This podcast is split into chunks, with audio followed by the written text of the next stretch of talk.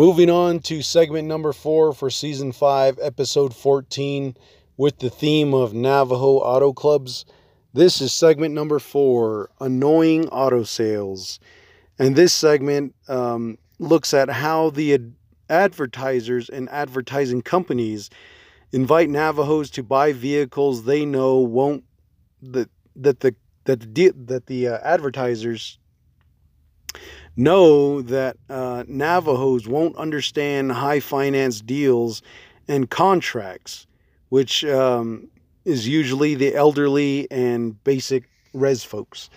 So that's where you know we kind of get swindled as a tribe on like a lot of these um, these deals that come on the radio and maybe the ones that we see on an uh, well not, yeah on the newspapers and um, so basically, it's just coming down to lies and manipulation. You know, used car salesmen. That's how they are. You know, they they want to get you in that vehicle, and if they can sucker you in because they've been doing it for so much, they know how to read people.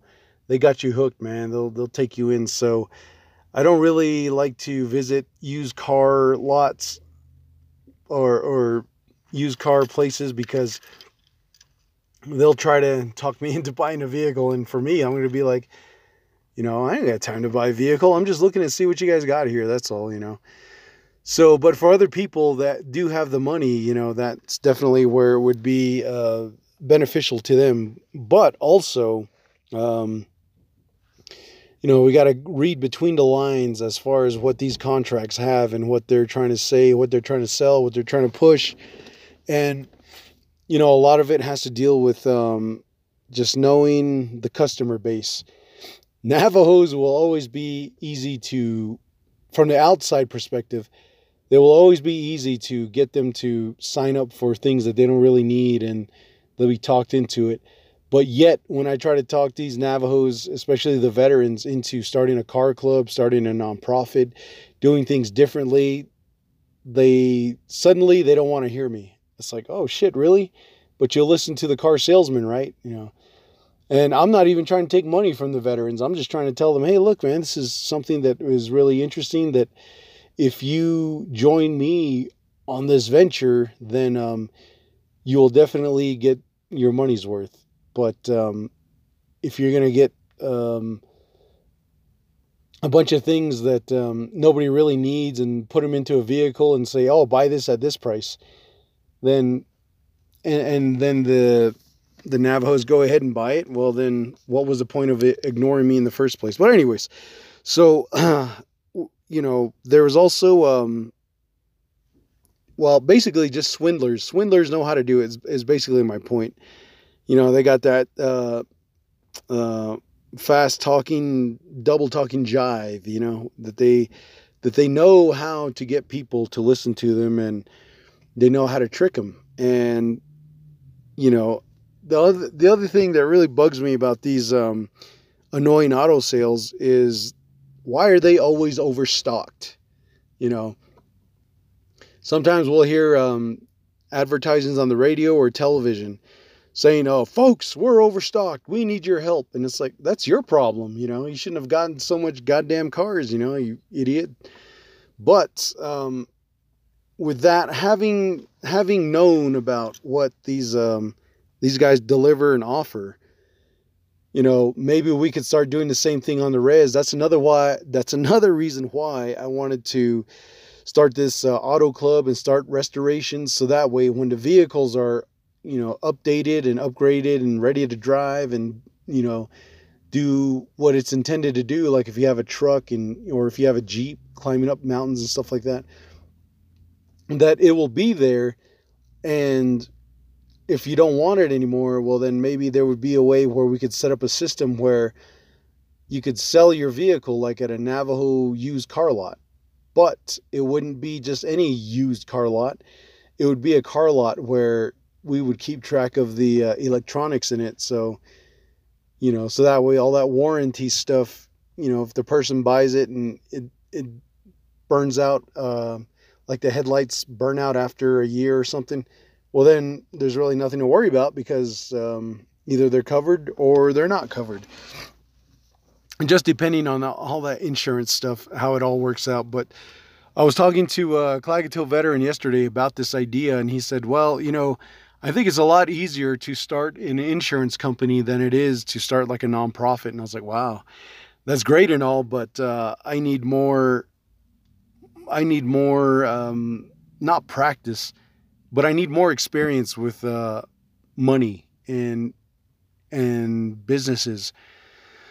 and that's where other people that's where i want them to join in and kind of learn a little bit more about it and kind of help us out and uh, or help me out and then uh, you know kind of get something like that going so there are a few that are helping me but right now i you know i just can't really tell them what we need to do or how to do it because they are you know they got busy lives too you know so they can't just dedicate it to what i want to see in my vision you know and so that's the um you know, that's pretty much the annoying auto sales that I wanted to talk about.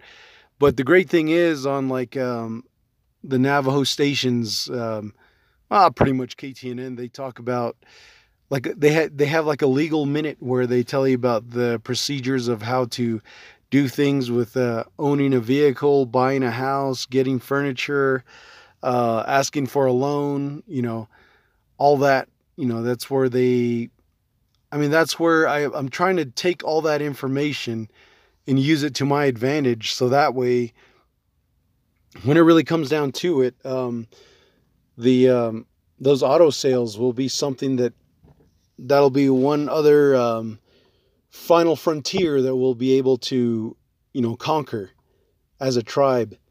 And then, you know, by that time, I really want everybody to kind of pretty much know something about sales of mechanics. So that way, as these Navajo car garages, used car garages start becoming a thing, that the uh, salesman ain't gonna ramrod the uh, the elderly and those that don't know how to do their math and all that stuff. So that's why I believe that you know just avoiding all that. Um, whatever these commercials kind of throw out there to Navajos, I just kind of wish they'd kind of step back and look at it. Now there are some where they can, you know, afford all that. And more power to them. So I'm not really focused on them. I'm fo- focused on the ones that are already struggling. So, you know, and that's where I'm at. I'm still struggling, you know. And so with um with having a um advertising of um the um annoying auto sales but doing it for our way, for pretty much the second class citizen, the um, uh, was the third world country reservation that we're on right now. You know, hopefully it'll be beneficial, and we can all start looking at um, trying to understand the world of business. So that way, I'm just hoping that more Navajos will come together, and um, whether if it's surviving spouses, veterans, or just activists that they could show the Navajo Nation, look, man, you guys really need to get a part of this and, um, you know, invest some money behind it or not make so much red tape just to do something real simple, you know. And that's why, um, that's why these uh, commercials, you know, I, I give them credit because I'm also learning like a little bit more off of what they're saying, and that's why I you know, when I hear these commercials, I think to myself, if I try to do one on my own, but without having to say all this stuff about APR financing and all that stuff, if it was just straight up come over here, uh, how however you can get here on horseback or whatever, then take that information back to your place and then you know see what happens from there, see if it starts to grow. And so that lady was pretty interested in it. And then I think her, um, uh, what the hell was I going to say? I already forgot. But you know, as far as the um, the sales go, um, that's why I'm saying that it would be it would be great to learn all this. So that way, like the elderly lady that um, is is trying to get sold a vehicle that she doesn't can't afford or doesn't want, you know, and she hears like Carnage start its own um, car sales club. I mean, not car sales club, like its own um, auto lot, you know, car selling business. There we go, car selling business. And if I got on there and I said, "Oh, well, come on over to, you know, Carnage Auto Sales, you know, we got these restored vehicles that we're selling at, you know, below discount price or whatever the hell I, I got to say." And then that old lady will be like, "Oh, okay, well, that sounds good. I know what he's talking about. I'll I'll go over there and check it out." Or she might be like, "This guy doesn't sound right, you know. Sounds shady because the regular car commercials I hear on the radio, you know, it's it sounds different than what this guy's saying. So, you know, it's just kind of like one of those things where, you know, we just kind of have, have to conquer the next phase of what we need to do or how we want to do it in order to improve our way of life out here on the res. So, with that being said, let's go on to the final segment of this uh, episode. And this one will be recommendation message board. And hopefully, this one's a good one. Stay tuned.